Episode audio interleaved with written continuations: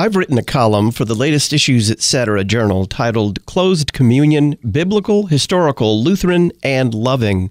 We'll send it to you for free. Just click the red journal subscription button in the right hand column at issuesetc.org. In the Wittenberg Trail feature, Dr. Nancy Almodovar writes about her journey from the profound doubt produced by her former Calvinist beliefs to the absolute certainty of Lutheran theology. The free online Issues Etc. journal, issuesetc.org.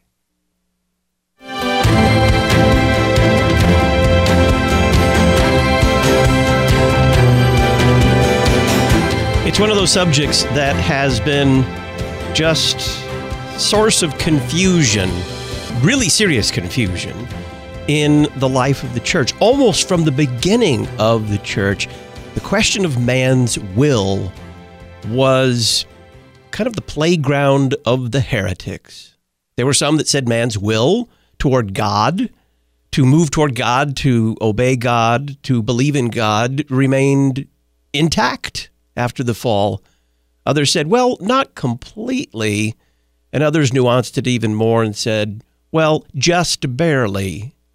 But what do the Lutheran confessions do when they take up the subject of man's free will? Well, they're very, very careful to begin with. Welcome back to Issues Etc. It's our series on Lutheran confessions. We're going to be in the solid declaration of the Formula of Concord talking about free will. Pastor Paul McCain joins us. He's publisher and executive director of editorial for Concordia Publishing House based in St. Louis. He's also general editor of Concordia, the Lutheran Confessions. Paul, welcome back. Todd, great to be with you. There was obviously a big difference between the reformers and the Church of Rome on the issue of man's will, especially in conversion. But there was also a controversy between the Lutherans on this subject. What were the sides of that debate? Yeah, this is a very, very important article. I mean, we always say that everything's important, but if you put this article, Article 2, starting with you start with Article 1 in the Solid Declaration, go to 2, which is on free will, and then the next article is on the righteousness of Christ. These three articles, if I mean, I'm almost willing to say if you were to read nothing else in the entire book of Concord, but these three articles, you would totally get what it is to be a Lutheran. This article deals with the question Is there anything that we can bring to the table when it comes to receiving God's grace? Is there anything we can bring to the table? Is there anything we should bring to the table? Is there anything we must bring to the table? Now, Rome went all the way over and said we should and we must bring our free will, our assent to grace to the table in various ways. And we've talked about before that this old error in the early church of Pelagianism reared its ugly head again in the high Middle Ages.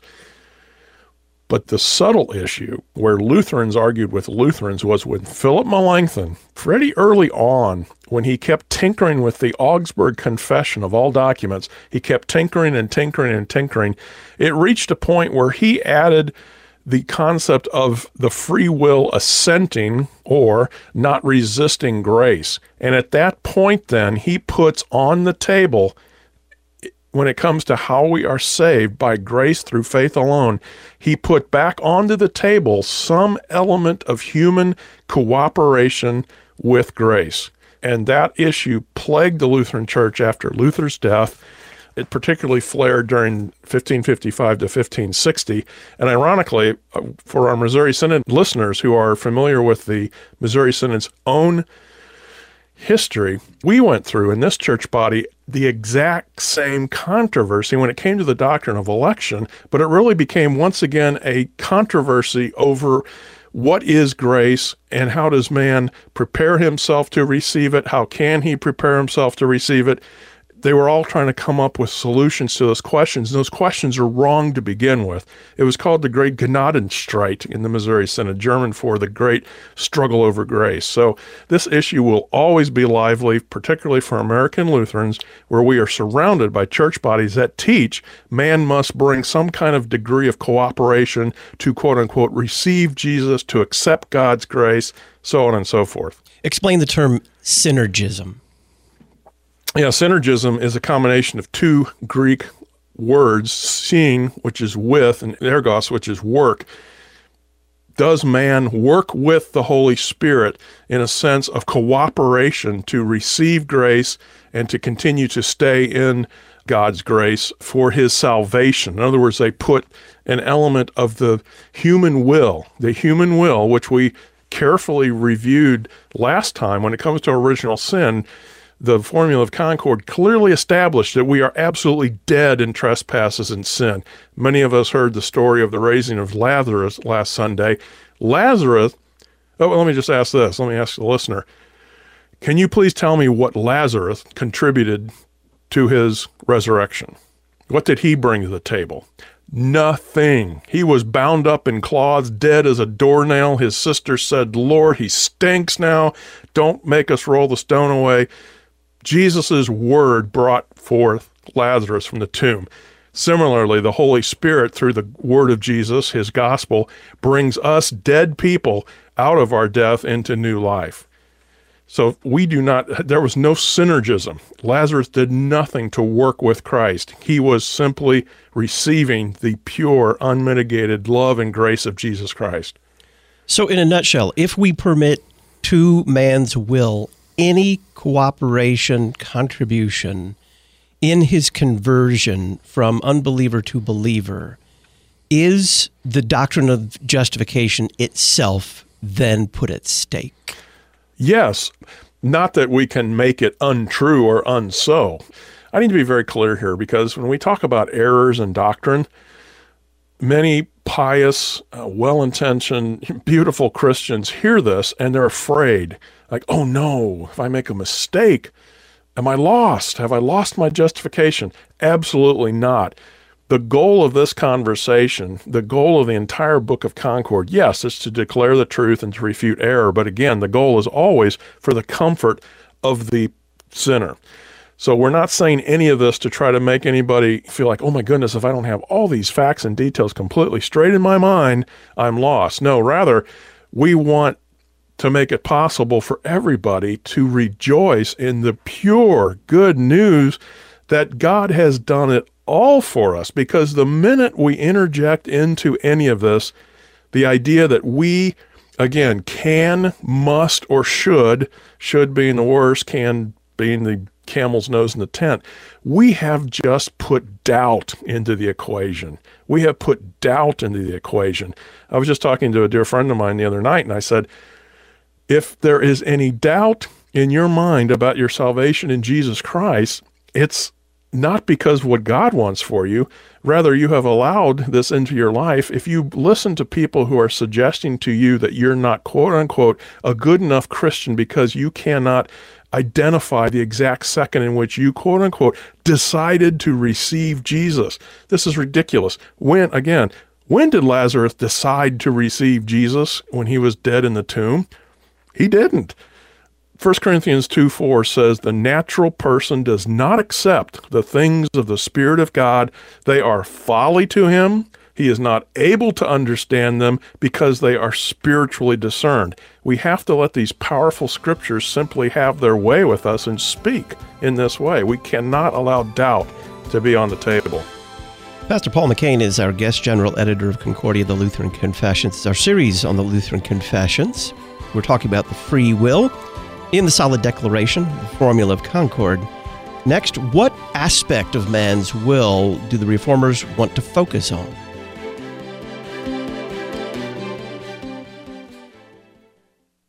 Grace, faith, Scripture, and Christ alone.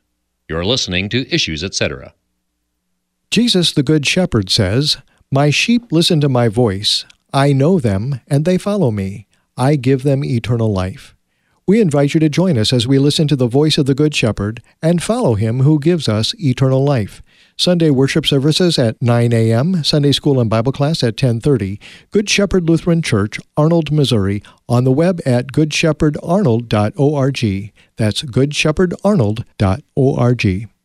I've written a column for the latest Issues Etc. journal titled Closed Communion Biblical, Historical, Lutheran, and Loving.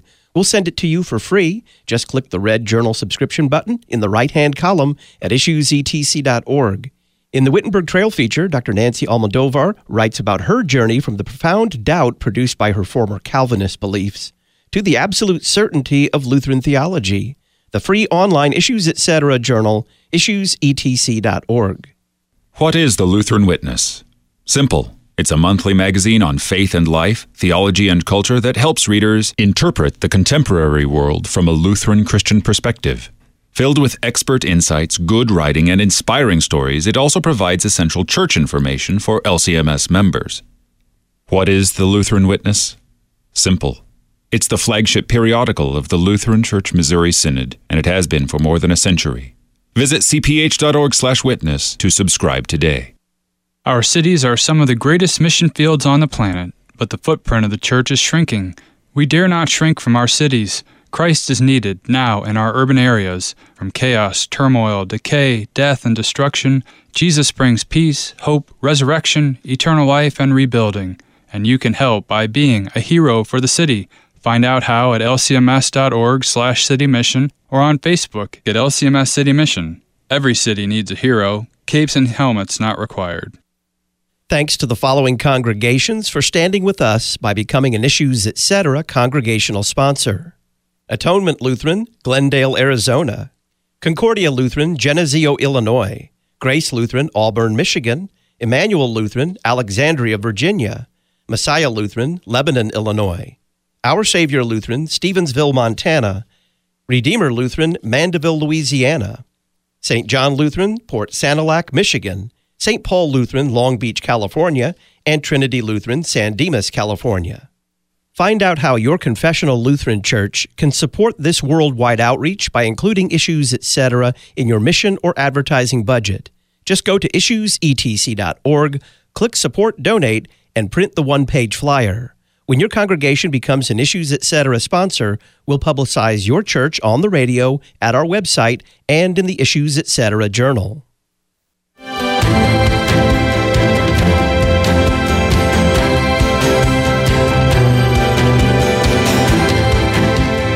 Welcome back to Issues Etc. I'm Todd Wilken. We're talking about free will in the solid declaration of the formula of concord in our series on the Lutheran Confessions with Pastor Paul McCain. Paul, the reformers want to make some careful distinctions about what they're really focusing on here. They traditionally kind of put man's will into four stages man's will before the fall, after the fall, after conversion, and after the resurrection. Which of those do they want to focus on? This is post fall, pre resurrection. We're focusing completely on conversion. Yes, yes. They're trying to deal with this issue that we must be assured of a gracious God. We must have that assurance. Uh, one of our fathers in the Missouri Synod who wrote an introduction to this article puts it very well. This is Friedrich Bente, who wrote Indeed, consistently carried out, synergism destroys the central Christian truth of justification by grace alone, and with it, the assurance of a gracious God. And if I could just kind of continue here, Todd, just so we get this in, where does this all come from? Human beings always want to try to delve into the mysteries of God. And so we begin to ask ourselves, well, why are some converted and some aren't? Who's to blame? We can't blame God, but perhaps there's something they did or didn't do, or if they only would have done enough. And again, this all started when Philip Melanchthon in 1548 put forward that part of the equation here is man's cooperating will. Cooperate. That is Latin for synergism. You have synergism are two Greek words, cooperation are the two Latin words. So man's cooperating will is one of the causes of salvation. He started it, he made the mess, and then the solid declaration came along and cleaned it up. So it's interesting that that Melanchthon's error here and those who followed him was kind of the mildest form of synergism. It signs assigns so little to man in his conversion. Just a weak, this extremely little, weak little movement Yeah. of not fighting the Holy Spirit anymore. Why was that so dangerous?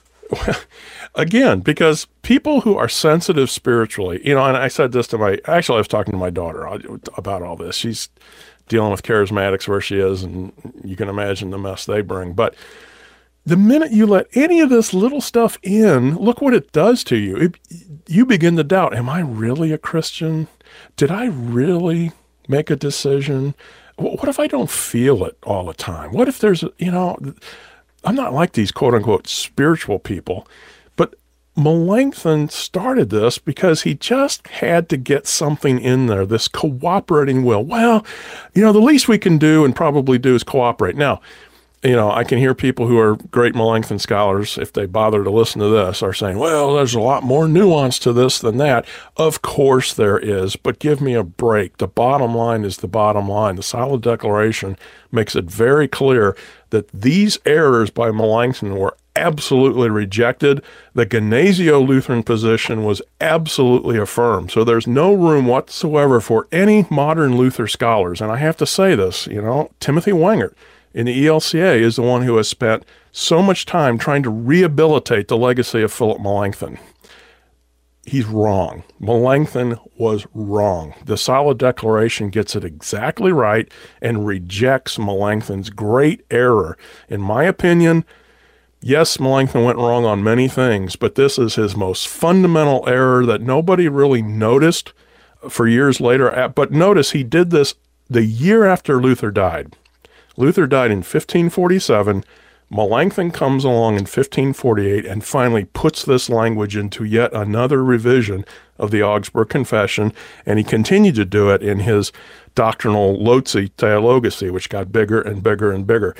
Chemnitz, Melanchthon's great student, came along and used Melanchthon's structure for doctrine, but he had to correct Melanchthon. And you say, why are you so, why is this so upsetting to you? Why, you sound angry about this, Paul. Yeah, I am. When we give people doubt, when we create doubt in their minds of how God has worked in their life, it's absolutely horrible. We just can't have this. The bottom line is Adam fell into sin. All mankind is spiritually dead. Okay, we covered that last week. Utterly unable to contribute in any degree or manner toward justification and conversion we are only active. If you want to talk about what we can do, we can resist it. We can reject it. We can deny it. We can run away from it. But God alone, in every single respect, is the one totally responsible for our conversion, our perseverance in the faith, and our final salvation. So we have to maintain this. This is what justification by faith alone means. This is exactly what it means. When they get to making affirmative statements, they're going to make affirmative statements and the negative statements as well. The first affirmative statement that they want to make is that mankind's reason or natural intellect does still have a dim spark of the knowledge that there is a God. How do they explain that? Yes, because this is what the Bible teaches. You know, Romans 1 9, Paul says, For what can be known about God, okay, now this is interesting. What can be known about God, and if we were to put a parenthesis in there, as we come into this world. What can be known about God, this is Romans 1 19 to 21, is plain to them because God has shown it to them. Now, but what are those things? He's powerful, He's eternal, He's divine. We all perceive these things through the creation of the world. And so we are without excuse. But in that list is not included anything about God's love. Honestly, the natural knowledge of God should lead everybody to think God is a powerful, being, a creator, an incredibly intelligent being, a higher power, for lack of better words. And he's probably really angry and ticked off at everybody because look at all the messes in the world.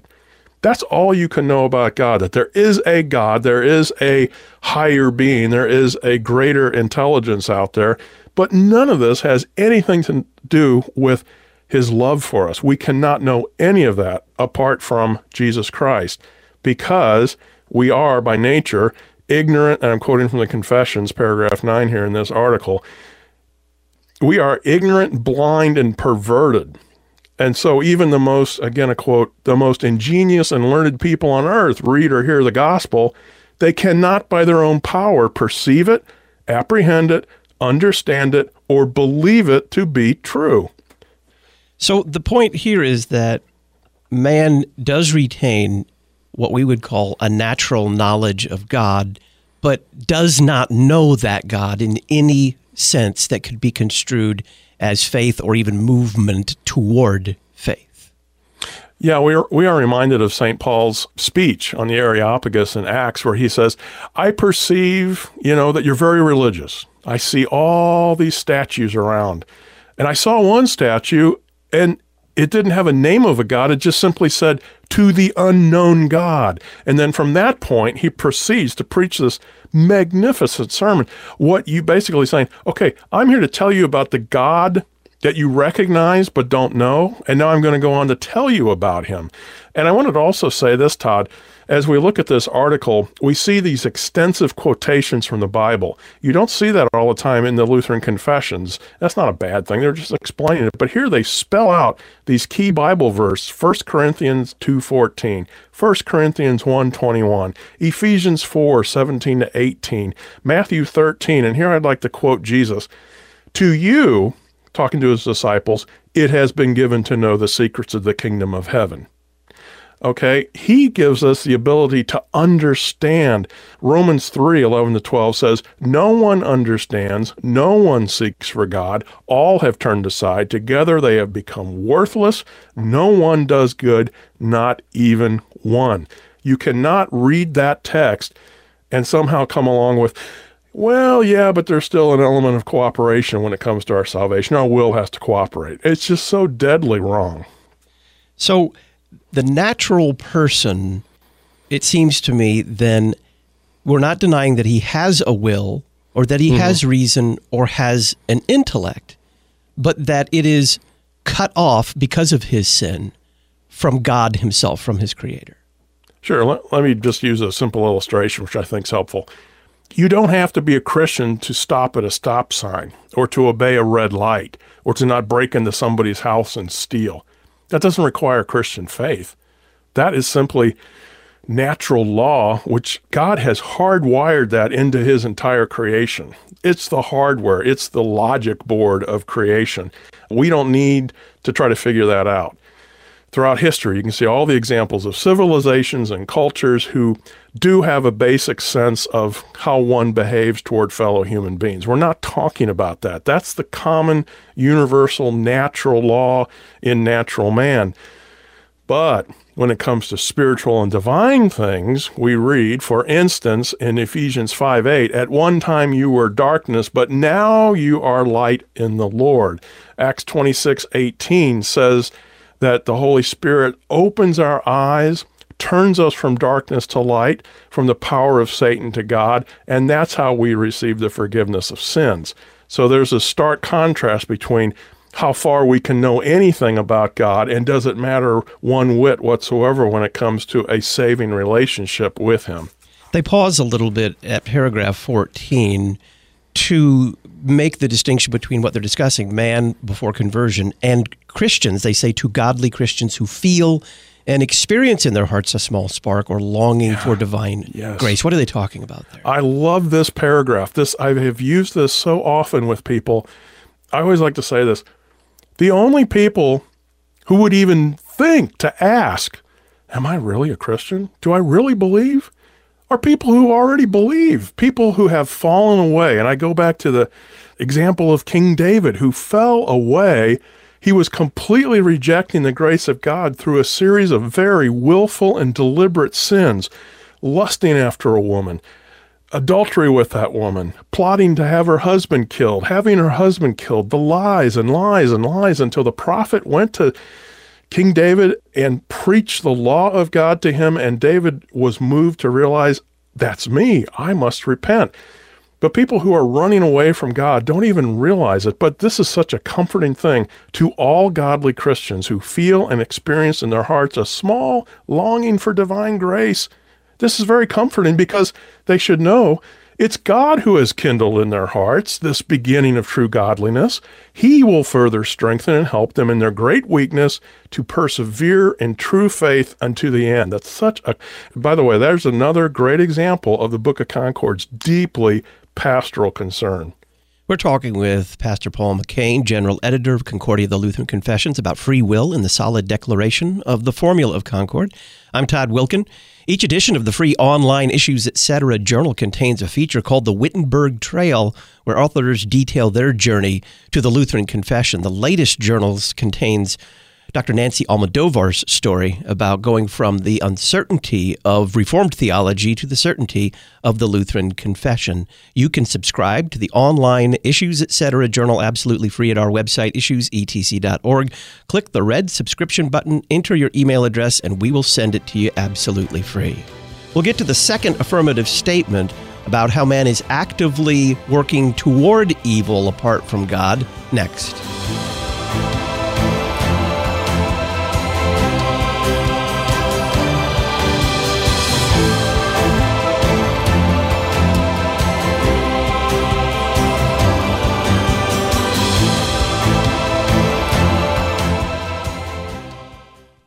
In many ways, St. Matthew Lutheran Church in Bel Air, Maryland is just like any other Lutheran Church Missouri Synod church. They have worship services each Sunday and reach out to their community, but one thing they don't do is pay their electric bill. Hello, this is Rahema Kavuga, Synod Relations Manager of Lutheran Church Extension Fund. And if you want to hear what St. Matthew actually did to eliminate their electric bill, just visit interesttime.org. That's interesttime.org org. The Simply Classical curriculum for special needs moves at my child's pace and gives her exactly what she needs. So writes Amber, a homeschooling mother who has joined thousands in homes and schools teaching from this uniquely Christian classical approach to special education. Teach students with autism, learning disabilities, or Down syndrome based on ability level rather than chronological age. Use promo code LPR20 today at classicalspecialneeds.com. Classicalspecialneeds.com sanctifying your child rearing with the Word of God. You're listening to Issues, etc. Lutheran Federal Credit Union serves the Lutheran Church Missouri Synod community with car and personal loans, mortgages, credit cards, checking and savings accounts. Lutheran FCU supports LCMS organizations with its Spotlight Ministry program, and Lutheran Federal Credit Union allows you to make purchases with Apple Pay, Google Pay, and Samsung Pay using your digital wallet. Learn more at LutheranFCU.org. Good for you, good for the church. Lutheran Federal Credit Union, LutheranFCU.org. Did you know that Luther Academy has been providing continuing education for confessional Lutheran pastors and laypeople worldwide for more than 20 years? Luther Academy publishes Logia, the Confessional Lutheran Dogmatic series, and Luther Digest. Find out more about Luther Academy and sign up to receive their free email newsletter at lutheracademy.com. lutheracademy.com and like them on Facebook. facebook.com slash lutheracademy.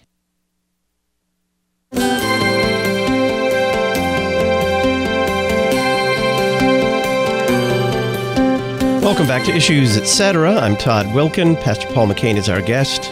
Our series is The Lutheran Confessions we're talking about free will and the solid declaration of the Formula of Concord.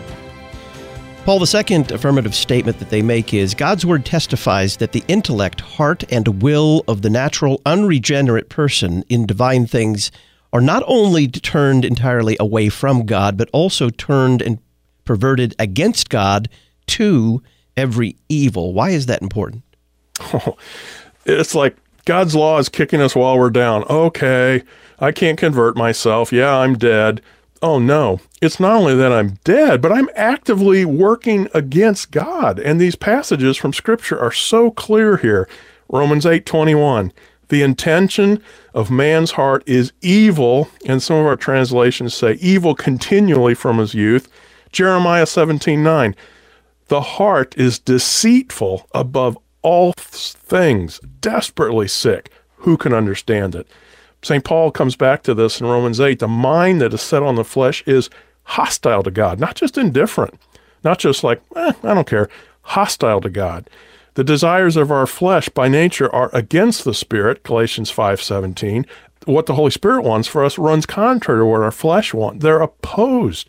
So then again, Romans uh, 7:18, St. Paul says, "I know that nothing good dwells in me that is in my flesh." And then that great passage about he sees in himself this war between the new man and the old man, and what I want to do, I don't do, and what I don't want to do, I see myself doing. So it's not just a matter of kind of a kind of a passive hostility or kind of a state of war between God and us. We are actively, because of the, the devil, the world, and our own sinful flesh. We're in active war with God as we are before we are brought to faith in Christ. So, in other words, and I love this paragraph in 19, because of this, Holy Scriptures compare the heart of the unregenerate person to a hard stone. It does not yield to the one who touches it, but resist. And I think there's another place in there where it says, you know, it's not like we're neutral or merely Mm-hmm. passive here. We fight, we actively fight against God. The question comes here then, Paul, is you talk to an unbeliever, they don't feel like they're fighting God. They've been mm. told Jesus loves them, and they say, "Oh, great! I wish him well mm-hmm. when you see him next time." And they go about their business, and, and they say, "My life doesn't look like I'm fighting. I'm good with God. I, I want him to leave me alone, but I'm good with him." Well, you know, it strikes me, and we've had these conversations before, in our very well understood and very well intentioned, I'm not just using cliches, I mean that, on the part of some among us who want so desperately to comfort people, they sometimes do a very quick skip step over repentance and what that actually means. We are doing nobody any favors to rush to comfort them when we realize they don't get it. They don't realize how dire their situation really is.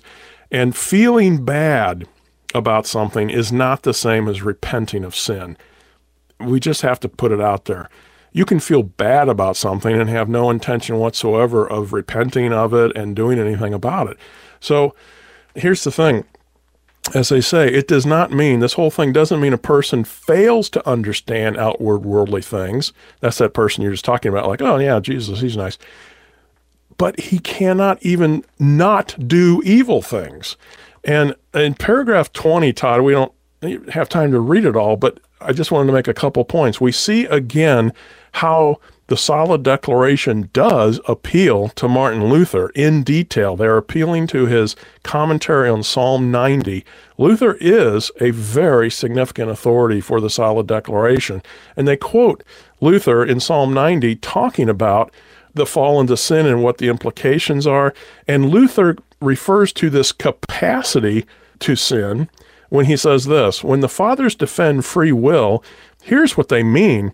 It's capable of freedom in this sense that by God's grace it can be converted to good and become truly free for which it was created in the beginning.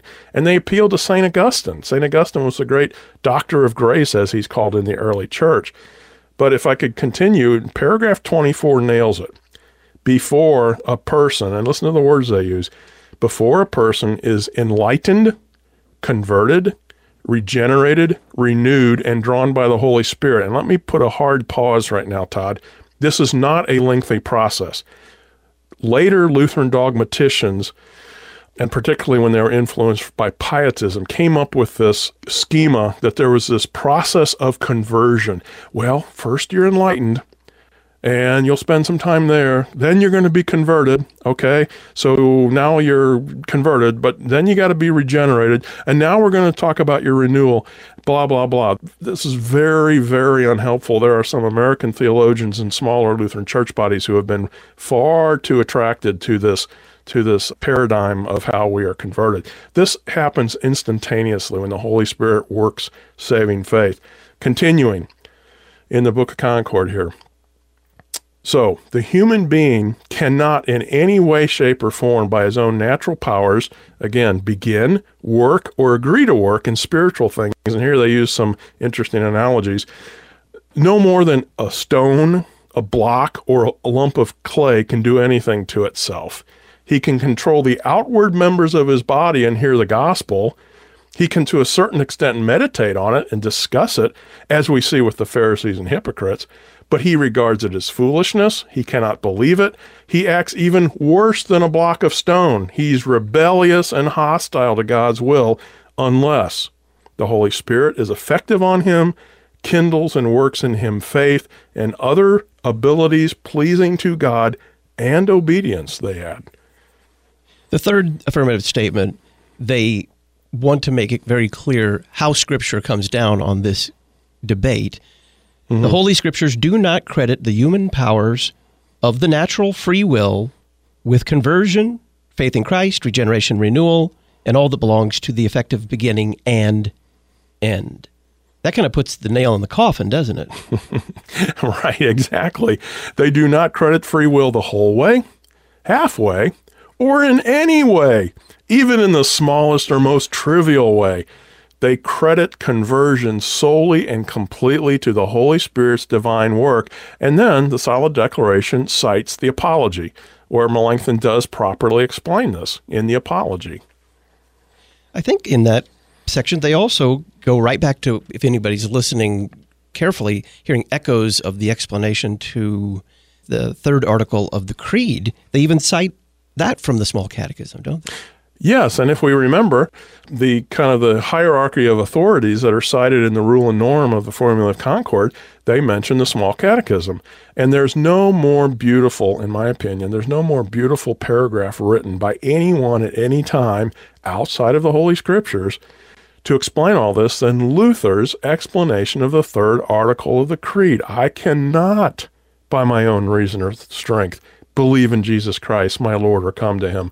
But the Holy Spirit has called me by the gospel, enlightened me with his gifts, so on and so forth. And they do. They follow through. They quote the apology. They quote the Smalcald Articles in paragraph 33, which is, of course, Luther. And then they go to Luther's large catechism. And then they also, as you say, they refer to the small catechism and they explicitly cite his explanation of the third article of the Apostles' Creed when they take up the issue of conversion per se, contrary to what kind of modern pop Christianity would do, they speak about the means of grace, don't they? Yes, and it's interesting. Again, another just kind of the hermeneutics, how you interpret the Book of Concord. You'll notice in paragraph 43, again, they reach out to one of Luther's major doctrinal treatises, his Confession Concerning Christ's Supper, and they pull this discussion into this point, at this point, where Luther says, I herewith reject and condemn as sheer error all doctrines that glorify our free will. And he goes on to explain that if we don't get this straight, there's nothing we can do. On the contrary, we will remain dupes and captives of sin, property of the devil, and to think what pleases them and contrary to God and his commands. And so they conclude with these words, Luther, and it's interesting to see how they refer to Luther. They do it in various ways. Here they refer to Luther as Dr. Luther, of blessed and holy memory, credits our free will with no power at all to qualify itself for righteousness or strive after it, but he says a person is blinded and held captive and then they go on to cite his Book of Genesis commentary, which, by the way, is another extremely important document for the interpretation of the Lutheran confessions. The Book of Genesis happened to be Luther's last major project in his life. He spent a number of years at the very end of his life lecturing very slowly through the book of Genesis. So there's it's filled with all kinds of doctrinal observations. When they get to the subject of a conversion, how do they explain what God actually does in a person, turning them from an unbeliever to a believer, beginning there at, at paragraph 48? Yeah, so they've, you know, some people would say they've exhausted the subject. Well, they have to, they had to. Then they turn to conversion. And then they say, now we will explain how A, a person's converted, how and through what means. And this is where the means of grace doctrine of our church, as we call it, or simply the fact that God works through an external preaching and teaching of the Word, specifically the Word of the good news of Jesus, the gospel, and the holy sacraments. This is how, as they put it, the Holy Spirit wants to be effective in us, to work and bestow in our hearts true repentance, faith, and new spiritual power, and the ability to do good. Let me just repeat that last phrase. This is something that gets lost in the shuffle among us sometimes. We are converted to Jesus Christ. We are moved to true repentance, faith, okay? Having that, then, we also understand at the same time, not as a cause of, but as a consequence of our justification by grace through faith alone, on account of Christ alone, we are given new spiritual power and the ability to do good. Of course, not the old nature, but the new nature. But we are speaking to the entire Christian here. There are some who would suggest that even Christians can't do anything good whatsoever at all. No, we are given this new spiritual power and the ability to do good, and further, how we should respond to these means and use them. And then they say, why? Because it's not God's will that anybody should be damned, but that all people should be converted to Him and saved eternally. We're talking about free will and the solid declaration of the formula of concord in our series on the Lutheran Confessions with Pastor Paul McCain. We'll take up the genius of these confessions in that they did not fall off the horse on the other side after this.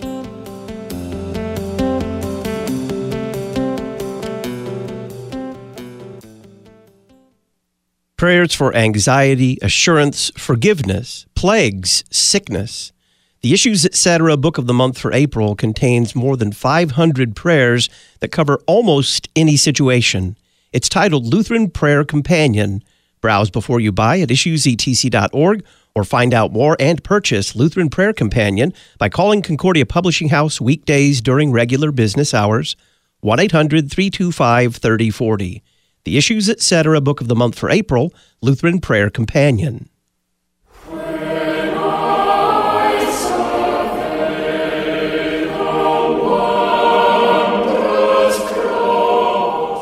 Listen to the best of the church's music for the season of Lent at LutheranPublicRadio.org. Sacred music for the season of Lent, LutheranPublicRadio.org.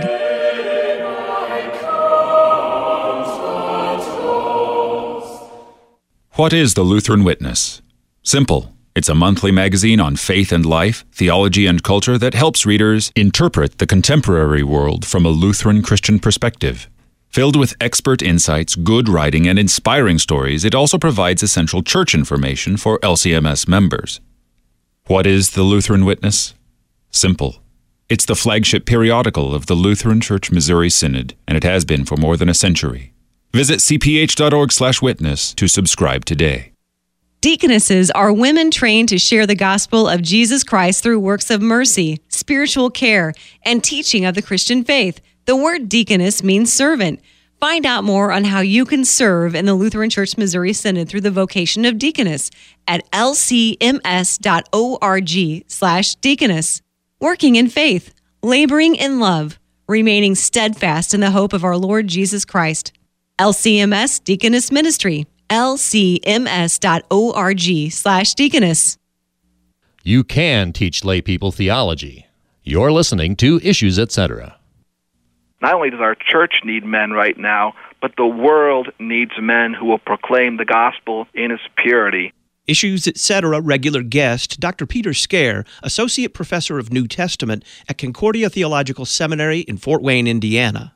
If when you go to sleep at night you're thinking about it, my experience with it is this is that thought won't go away. So if you're going to bed at night thinking about following our Lord and becoming a preacher of this gospel, then I would love if you could come and visit Fort Wayne, our campus. We'd love to show you around and show you what it is that we do. Have you ever considered becoming a pastor? Contact Concordia Theological Seminary, Fort Wayne, Indiana at 1 800 481 2155, 800 481 2155, or visit ctsfw.edu. Christ centered, cross focused Concordia Theological Seminary, Fort Wayne, Indiana.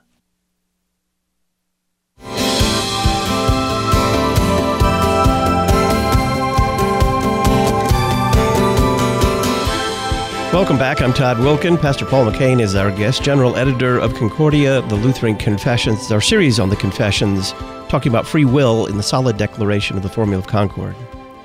Paul, you got to marvel at the reformers' genius in not falling off the horse on the other side and asserting that must have been a temptation to do so that that regenerate man still has no free will.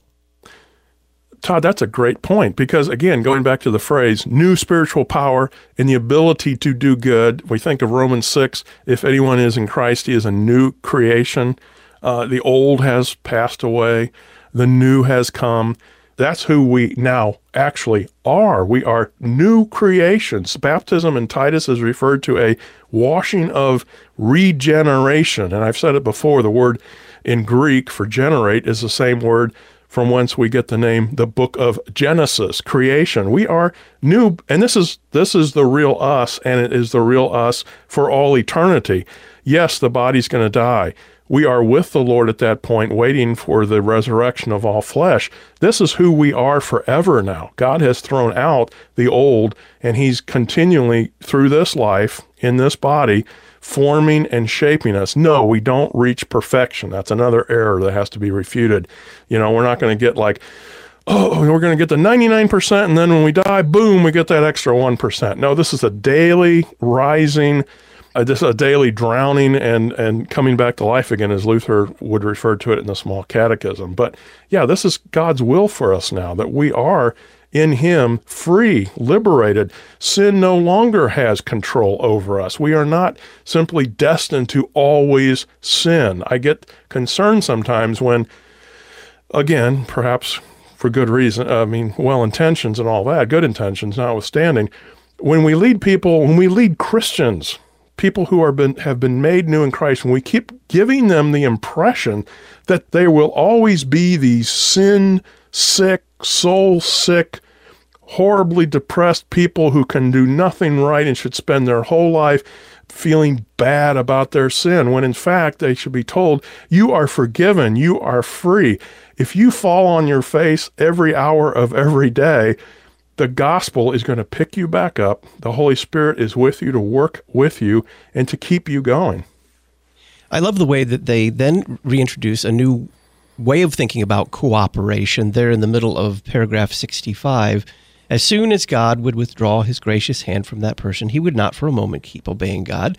But if anyone takes St. Paul's words in, in this sense, the converted person cooperates with the Holy Spirit the way that two horses draw a wagon mm-hmm. together. Mm-hmm. This would not be allowed in any way without damaging divine truth. They want to talk about cooperation, but in a very particular sense what can you say? It's, it's just so clear. It says as soon as, and again, we have to shut off any of this idea that there's this lengthy, drawn out conversion process that may take years, you know, as you move from stage to stage. No.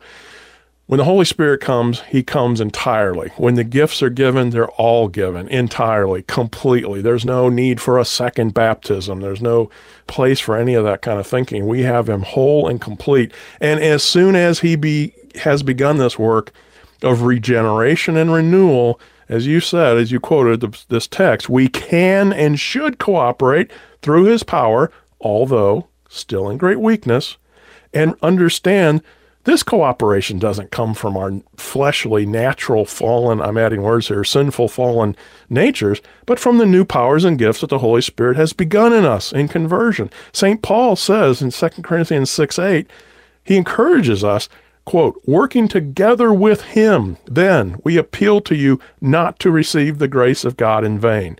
But this should never mean that somehow someone's just striking out on their own now. It's always because of the Holy Spirit ruling and guiding and leading us. They say quite flatly in paragraph 67, contrary to what we often hear even in Lutheran circles, Paul, there is a great difference between baptized and unbaptized people. How did this notion that there's no difference between the baptized and unbaptized gain currency? Todd, that's a very interesting point. And again, I'll just say it. I'm sorry, I can't come up with a better way of putting it. I, am not disparaging or questioning the good intentions or good motives, but, uh, you know, uh, what's the phrase? The word to hell is lined with good intentions.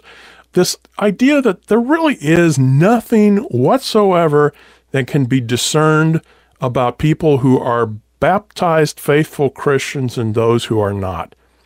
Is that actually true?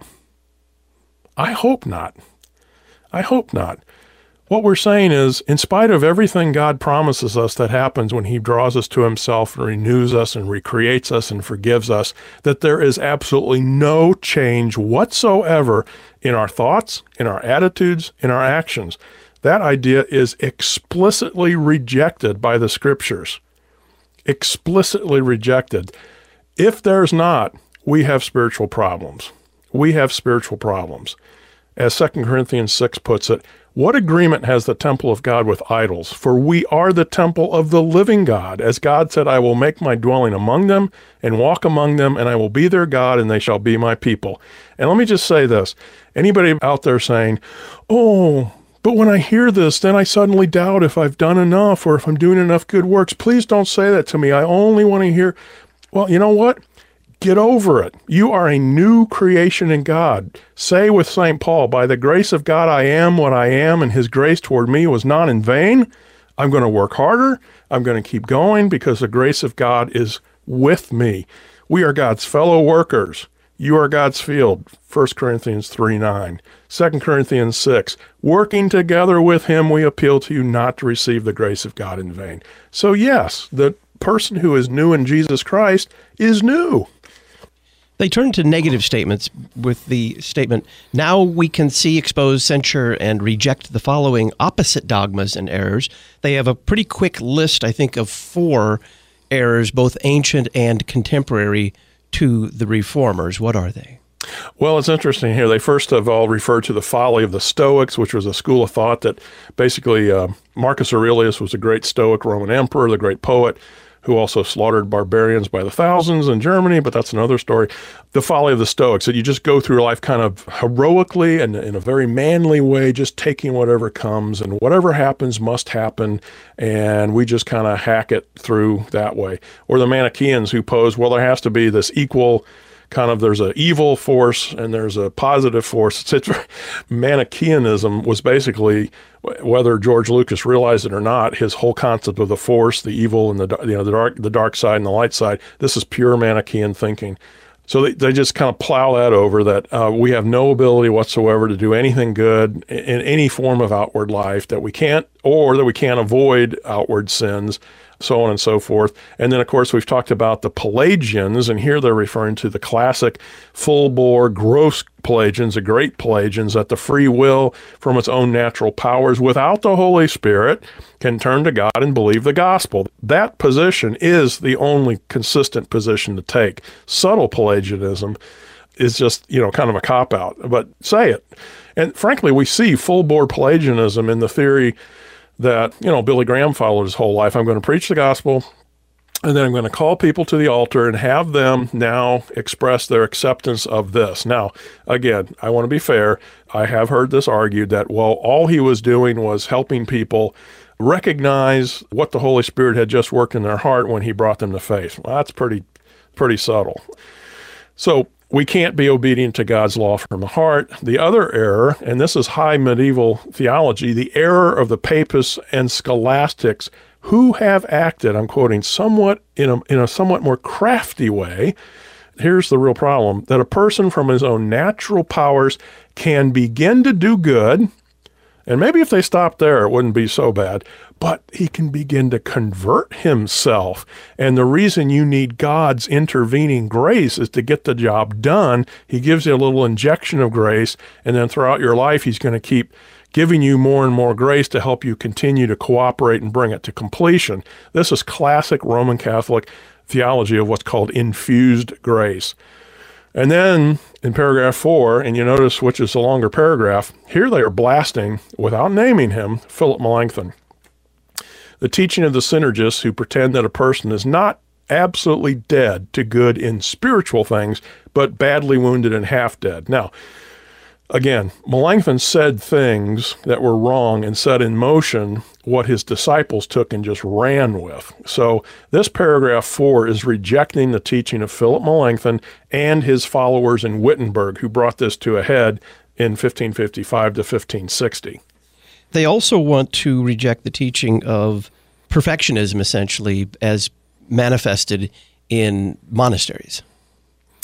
Yeah, and this is the whole basis of the whole system of papism that we are able to do these high and mighty works and to a point where we can even completely fulfill God's law in this life and it is through that fulfilling of the law that we are now righteous before God and merit eternal life. Now, if you believe that, if, if that's what people believe and teach about what monks are doing, you can see why it became so important for whoever could afford to endow masses to be said by these holy people doing holy things.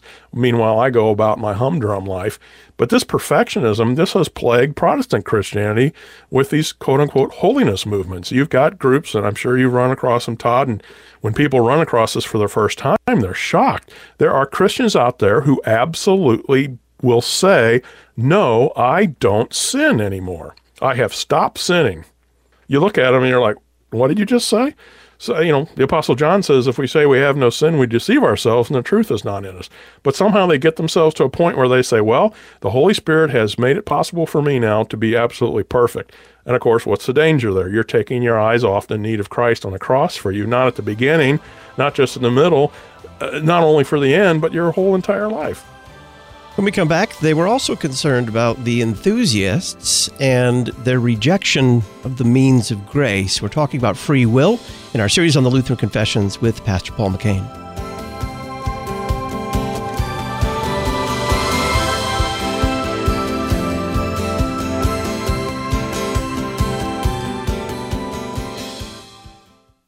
I've written a column for the latest Issues Etc. journal titled Closed Communion Biblical, Historical, Lutheran, and Loving.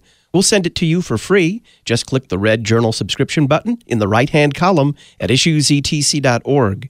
In the Wittenberg Trail feature, Dr. Nancy Almodovar writes about her journey from the profound doubt produced by her former Calvinist beliefs to the absolute certainty of Lutheran theology. The free online Issues Etc. journal, issuesetc.org. This week on The Word of the Lord Endures Forever, we're journeying on in Hebrews. Able to save to the uttermost, we have such a high priest. The new covenant, the replica of the reality and its meaning, and redemption and the blood. Join me, Pastor Will Weedon, for The Word of the Lord Endures Forever, your daily 15 minute verse by verse Bible study on demand at thewordendures.org and on the Lutheran Public Radio app truth centered, mission outreach. You're listening to Issues, etc. This is Dr. Russell Dawn, president of Concordia University Chicago, with a message for parents, grandparents, and godparents of college bound children. Concordia Chicago is a distinctive, comprehensive university of the Lutheran Church Missouri Synod. We're devoted to our Lutheran confession and committed to strong academics please encourage your child, grandchild, or godchild to check out Concordia University Chicago at cuchicago.edu.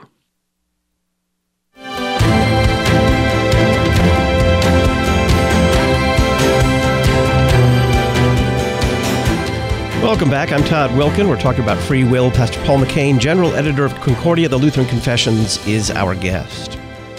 In this list of attendant concerns that they have, they also list the enthusiasts, and it seems as though their objection there is not so much to the view of conversion as to the enthusiast's rejection of the means of grace. Yes, and this is so dangerous because if you have no external outward assurance of God's love and grace for you. In other words, if you don't believe the Holy Spirit is in fact active and working through that living Word of God, and that God acts without any means, without the hearing of that divine Word, without the use of the sacraments, then what are you left to? You are left to basically only judging whether or not you have been truly enlightened or justified and saved and drawn by God to Himself because of your emotional state. And this plagues so many of these well meaning Christians. And I'm not saying they're not saved. You know, I'm not saying they don't believe in Jesus. Let's not get carried away there. But their basis of certainty is so shaky. What happens next week when they're emotionally devastated? They're always running from a spiritual high to a spiritual high. And it's so dangerous because all the time Jesus Christ is there with his objective word of promise, the forgiveness of sins, and the Holy Spirit is working through that word and through the sacraments to keep you and preserve you in the faith. They reject the notion that conversion utterly destroys the old Adam. Why? Well, you know, this kind of gets at what we talked about last time this error that uh, the absolute nature of man is itself intrinsically evil and that we have to have a completely new essence of what it is to be a human soul. This is a problem because well, like we talked about last week, this would be to attribute to God the creation of evil. And it's interesting, they cite St. Augustine and they say he rebukes this errors in his commentary on Psalm 25, where he quotes St. Paul, Ephesians 4, about put off your old self. And uh, uh, let's just hear Augustine. Lest anyone might think that the substance or essence of a person is to be laid aside, he himself explains what it is to lay aside the old man, referring to St. Paul, and to put on the new, when he says, putting away lying, speak the truth. Behold, that is to put off the old man and to put on the new. So we have to be careful that we don't fall into this error that we covered last week, where we say the very essence of what it is to be a human being now is sin. That is untrue. They have one more error to reject here, and that is that the human will, before, in, and after conversion, resists the Holy Spirit, and the Holy Spirit is given to those who resist him. There in paragraph 82. Yeah. You know, it sounds confusing at first, but all they're trying to say simply is if in fact a person does not believe this promise and entirely resists the word, that's a key phrase, entirely resists the word, then no, there hasn't been a conversion. For, and this is a very important concept, conversion is the kind of change through the Holy Spirit's work in a person's intellect, what he thinks, in his will, what he desires, and finally, the heart that by the Holy Spirit's work a person can receive the offered grace. Indeed, all those who stubbornly and persistently resist the Holy Spirit's works and movements do not receive but grieve and lose the Holy Spirit.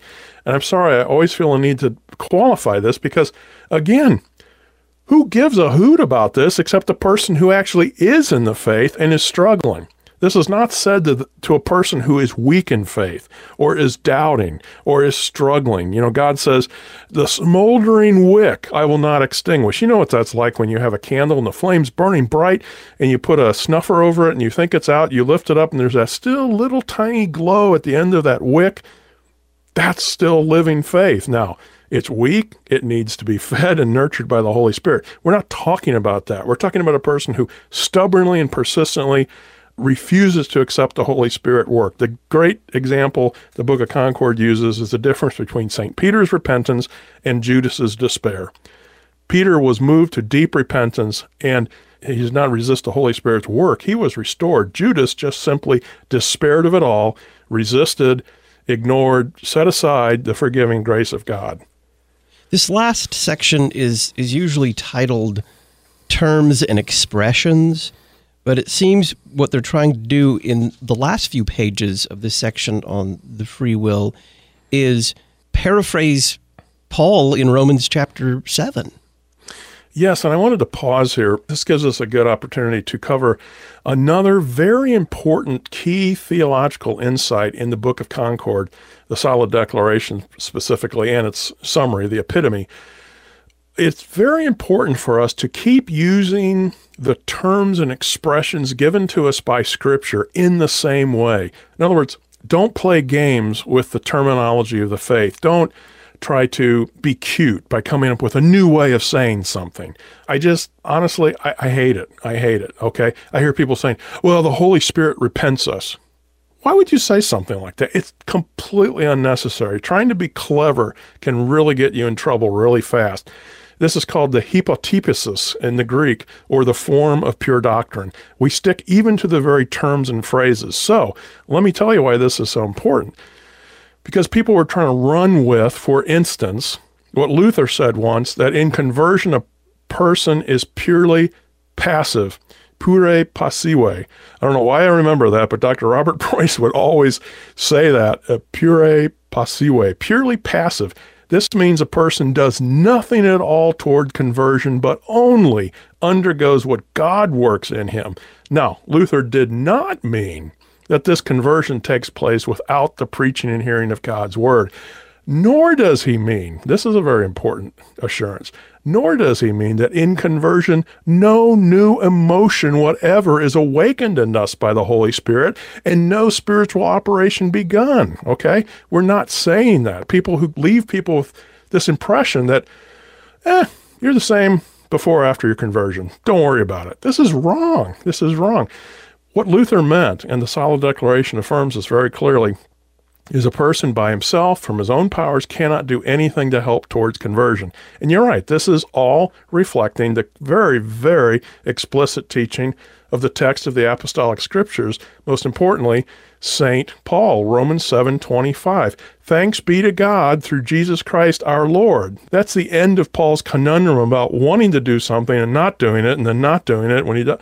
He says, So then I myself serve the law of God with my mind, but with my flesh I serve the law of sin, this old man, new man thing. So we have to be very careful that we don't allow ourselves to get tripped up over phrases and terminology and then try to get cute about it and end up redefining things and confusing everything.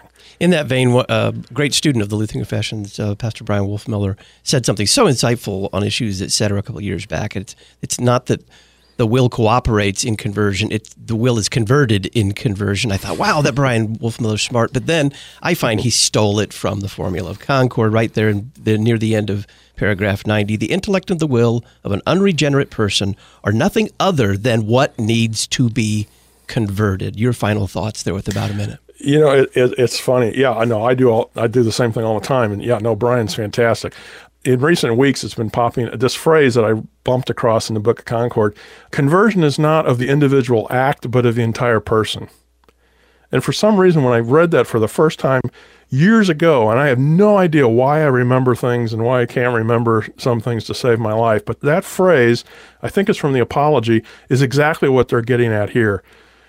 The intellect, every part of us, every aspect of what it is to be a human being post fall must be converted. And the good news is they are converted. They are converted.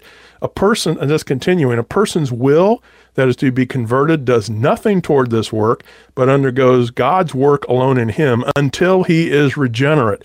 And again, this is not a lengthy, drawn out process. Then they conclude that person works with the Holy Spirit to do what is pleasing to God in other good works that follow in the way and to the extent fully set above. That's a very important sentence, and it probably is a more powerfully applicable statement in our some of our current squabbles over the place of how we teach and preach about good works than just about anything else said in the uh, entire formula of Concord. Let me repeat it. That person, the one who is converted, works with the Holy Spirit to do what is pleasing to God in other good works that follow. Again, all because of the Holy Spirit. Paul, before we let you go, tell us a little bit about the Issues Etc. Book of the Month for April Lutheran Prayer Companion. Oh, this thing.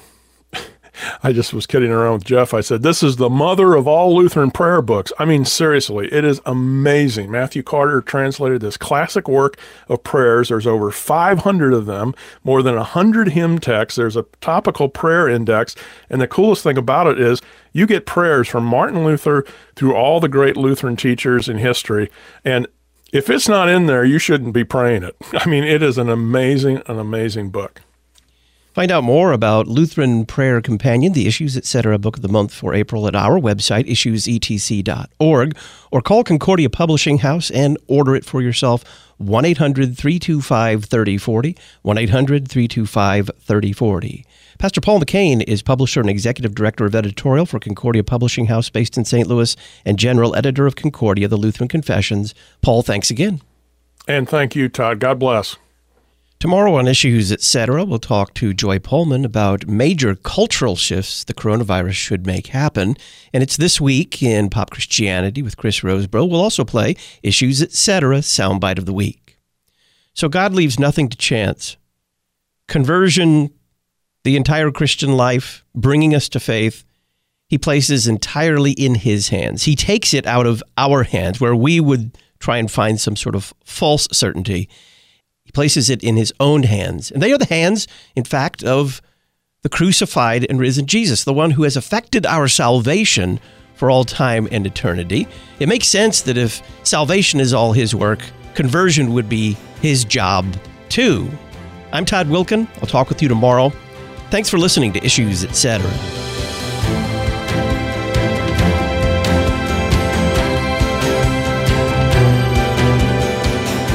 Listen weekday afternoons to Pastor Todd Wilken and guests on Issues Etc. Issues Etc. is a listener supported program. Your financial support is vital for the continuation and expansion of this worldwide outreach. Our mailing address, issues, etc. P.O. Box 83, Collinsville, Illinois 62234. Box 83, Collinsville, Illinois 62234. You can also donate at our website, issuesetc.org. Issues Etc. is a production of LPR, Lutheran Public Radio.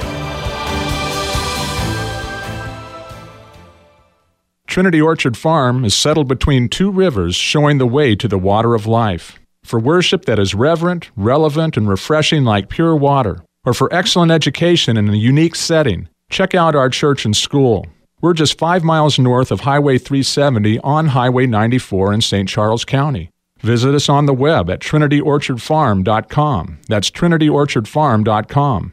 Our phone number is 636 250 3350. Overnight, the world has become a strange place. The abnormal has become the new normal. Listen to chapel services live, weekday mornings from Concordia Theological Seminary in Fort Wayne, Indiana. Every faithful little church is an ark of salvation. With Christ on board, we will get safely to the other side. Be of good courage. Morning Chapel from Kramer Chapel, live weekday mornings at 9 Central, 10 Eastern, 8 Mountain, and 7 Pacific at issuesetc.org.